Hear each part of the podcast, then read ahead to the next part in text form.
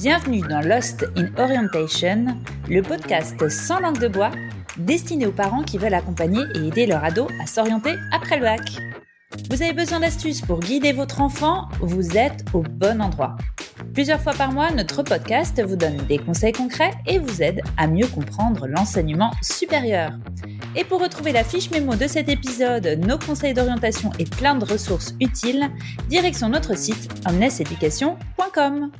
Bonjour à tous et ravi de vous retrouver pour un nouvel épisode de Lost in Orientation, le podcast sans langue de bois à destination des parents et de jeunes étudiants. Allez, aujourd'hui, on vous propose d'échanger avec Anne Sirier. Elle est coach en orientation scolaire et professionnelle et on va traiter avec elle d'un sujet assez complexe et souvent méconnu, les particularités de l'enseignement supérieur privé. Alors c'est une vraie jungle et on va essayer au passage eh ben, de désinguer ou pas d'ailleurs peut-être quelques idées reçues. Est-ce que tu es prête à relever ce défi de taille, Anne? Totalement.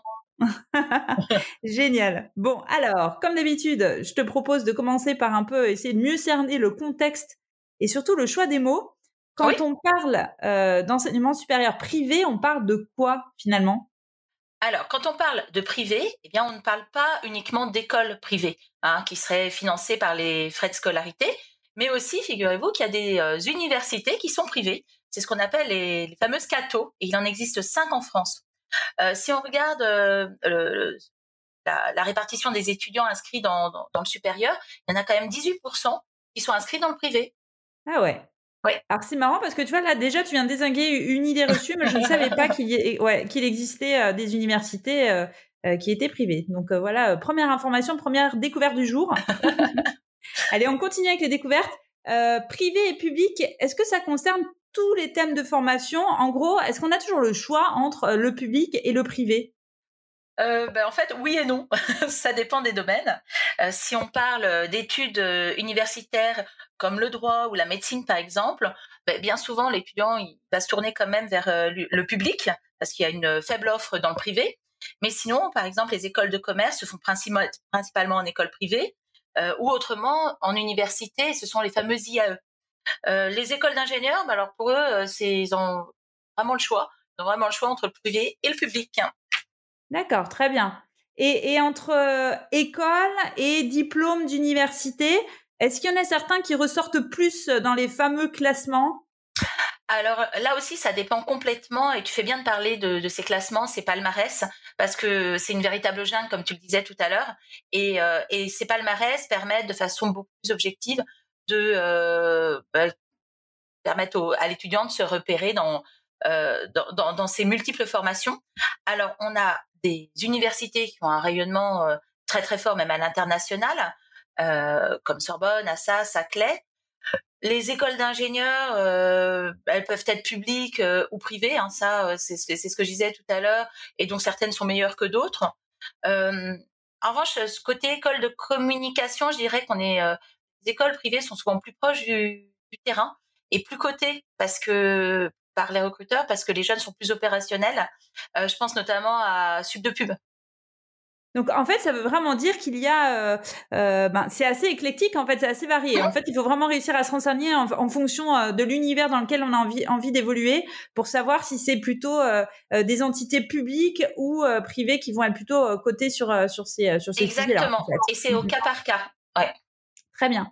alors la vraie différence alors entre privé et public, est-ce qu'il y a une différence par exemple pédagogique dans l'expérience qu'on va vivre en tant qu'étudiant? Ouais, alors tout à fait. Euh, donc l'équivalent, l'équivalent de la licence euh, dans le privé, ça va s'appeler le bachelor. Et donc lui, il est professionnalisant, professionnalisant, pardon, et il débouche pas forcément sur une poursuite d'études. Euh, au niveau pédagogie, en général, il y a un semestre à l'étranger qui va être proposé. Euh, les classes sont plus petites, il y a possibilité de faire des stages euh, euh chaque année. La pédagogie peut être beaucoup plus participative, voire en classe inversée. Et puis en général, il y a une vie associative qui est très forte. Donc, euh, comme en plus les profs sont en général euh, intervenants ou viennent, de l'extérieur, eh bien, ça offre une meilleure employabilité aux jeunes. Euh, la licence, donc qui elle est, faite en université, elle, elle est pensée dès le départ pour une poursuite en master. Donc, on va avoir un niveau académique souvent pur qui est plus poussé, mais en même temps, il y a plus d'anonymat. on est sur un système d'accompagnement de masse, donc en fait, les profs peuvent pas être à l'écoute de chacun. Hein, et en même temps, c'est pas le même investissement de la part des étudiants. Ils ont moins d'obligations, et puis ils ont moins d'investissement financier aussi. Ça veut dire aussi que du fait, ça dépend, euh, tout ça dépend, euh, la bonne structure dépend en fait de des spécificités de chaque étudiant. Est-ce qu'il est plutôt autonome, moins autonome, etc. Quoi. Mmh Exactement. Voilà. Et, et, côté accès, pour accéder à, toutes ces formations, est-ce que les systèmes de sélectivité pour le public ressemblent à ceux du privé ou est-ce que c'est complètement différent? Alors, euh, pour le post-bac, euh, c'est censé, euh, c'est censé être un peu différent, mais on va voir que les choses deviennent de plus en plus complexes. Donc, pour les écoles privées, souvent, il va y avoir un, concours ou un, examen, enfin une sélection, alors que l'université publique est censée être ouverte à tous. Maintenant, il y a un tel engorgement sur parcoursup que les licences cotées et les doubles licences peuvent devenir extrêmement sélectives. Alors, le, truc qui est sympa, c'est qu'en fait, sur Parcoursup, il y a tous les chiffres qui sont donnés. Donc, euh, les taux de sélectivité, euh, le nombre de candidats qui sont présentés l'année précédente, le nombre de le nombre de places. Et donc ça, c'est une vraie mine d'or pour les parents. Euh, mais cette année, j'ai effectivement constaté que certaines universités, même quand elles étaient publiques, proposaient notamment des entretiens de sélection. alors attention, en revanche, hein, c'est pas parce que l'entrée euh, en université publique est plutôt plus facile que ça va être facile les années suivantes. Euh, si on regarde euh, par exemple les taux de réussite en médecine, en fin de première année, on est à 20%. Mm-hmm. en droit, c'est 54%. Alors que par exemple, la Cato de Lille en droit va avoir un taux de, de, réussite en première année à 80%. Donc, il faut vraiment observer tout ça parce que ça, ce sera vraiment très important. Euh, après, sur la sélectivité, ce qui est intéressant aussi pour euh, les jeunes qui auraient des dossiers un peu moyens hein, en, terminale, c'est que les, écoles privées qui offrent un concours vont laisser complètement de côté euh, le dossier.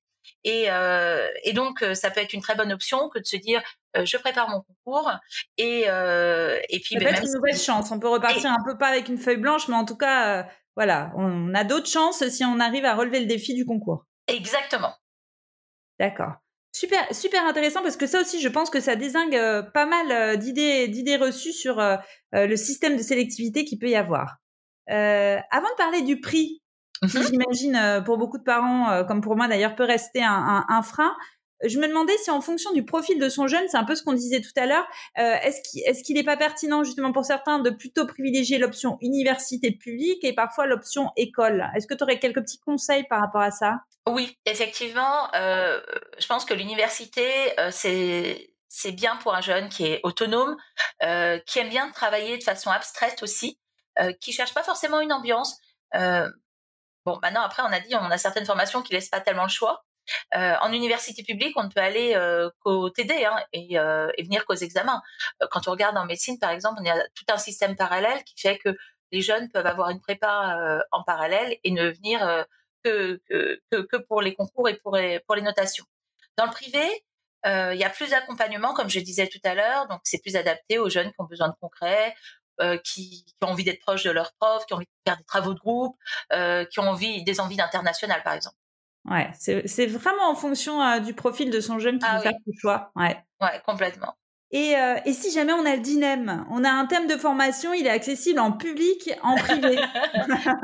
ah, je, je, on allait poser quand même euh, des questions un petit peu compliquées. Comment est-ce qu'on choisit?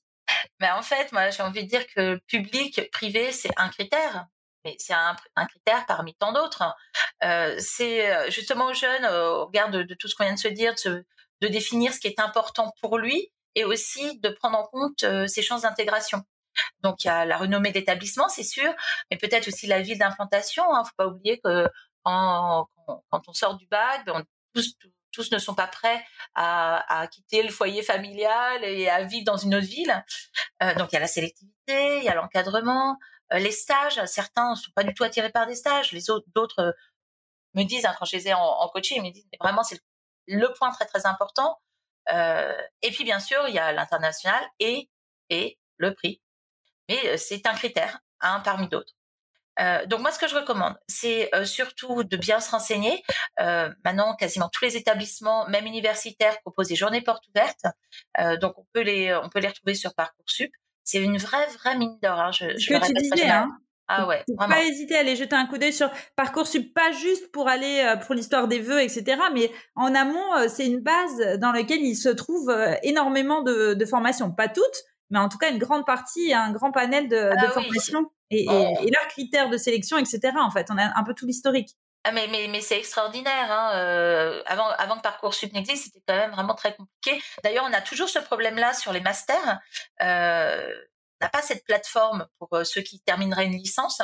Donc, on, normalement, la nouvelle plateforme qui sera l'équivalent de Parcoursup, qui s'appellera Trouver mon master, va euh, voir le jour en 2023. Donc ça, ce sera vraiment une chance parce que ça va uniformiser les dates de sélection et euh, les informations sur les masters. Donc, parce qu'on est sur un nouveau parcours hein, quand même pour les jeunes qui n'iraient pas directement sur une formation allant jusqu'au master et qui souhaiteraient y aller, bien sûr. il y a une nouvelle sélection après la licence. D'accord. Et est-ce qu'il y a des passerelles entre public et privé, entre fac et école? C'est compliqué? C'est pas compliqué? C'est possible? Euh, Alors oui, c'est possible. Euh, alors, comme toujours, euh, on peut avoir cette forme de guéguerre hein, entre les deux. Donc côté université, attention, c'est parfois plus difficile d'intégrer le public quand on vient du privé. côté école de commerce ou de management, ça, ça marche bien. Hein, on peut se réorienter Hein, soit euh, après une année, deux années, trois années, mais aussi il y a, des rentrées décalées. Donc ça, c'est très intéressant. Donc ça évite de perdre une année. Ça veut dire, c'est ça? Exactement, en janvier-février, euh, un jeune qui aurait commencé une formation, qui se rendrait compte euh, au bout du premier trimestre que ça ne lui convient pas, eh bien certaines formations proposent des rentrées décalées. et donc moi, je vois pas mal de jeunes hein, en fait qui qui viennent du, du, public et qui intègrent des écoles de management privées après un BTS, après un BUT par exemple. Euh, mais attention, il hein, faut toujours vérifier que l'école est reconnue par l'État et propose bien 60 crédits par an. C'est la condition pour pouvoir continuer ses études euh, et avoir des équivalences internationales. Ça, c'est les fameux crédits ECTS là dont on entend parler euh, partout, c'est ça? Exactement.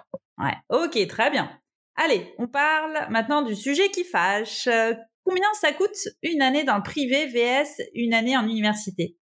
Bah alors ça dépend pour qui, parce qu'en fait le jeune il va toujours coûter. Hein, c'est, euh, voilà, le, coût de l'étudiant il, il, est le même qu'il soit en école ou en université. Euh, donc la différence c'est euh, c'est la prise en charge. Dans, le public c'est l'État qui va prendre en charge la scolarité et donc il va rester à charge environ 170 euros pour les pour le jeune ou sa famille. Alors que dans le privé, eh bien la, la, prise en charge est, est pour pour le jeune ou, la, ou, sa famille et on compte à peu près entre 3 000 et 13 000 euros selon les formations.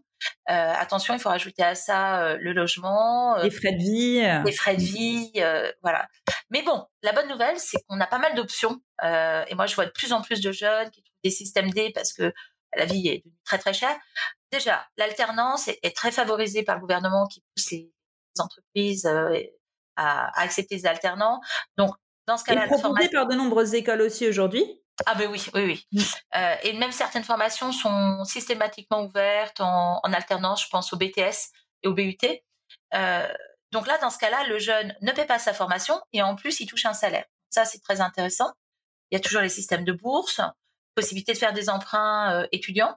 Et puis, je vois énormément de jeunes qui, en parallèle, quand c'est possible, hein, ont un job à côté mm-hmm. qui leur permettent de, de subvenir à leurs besoins.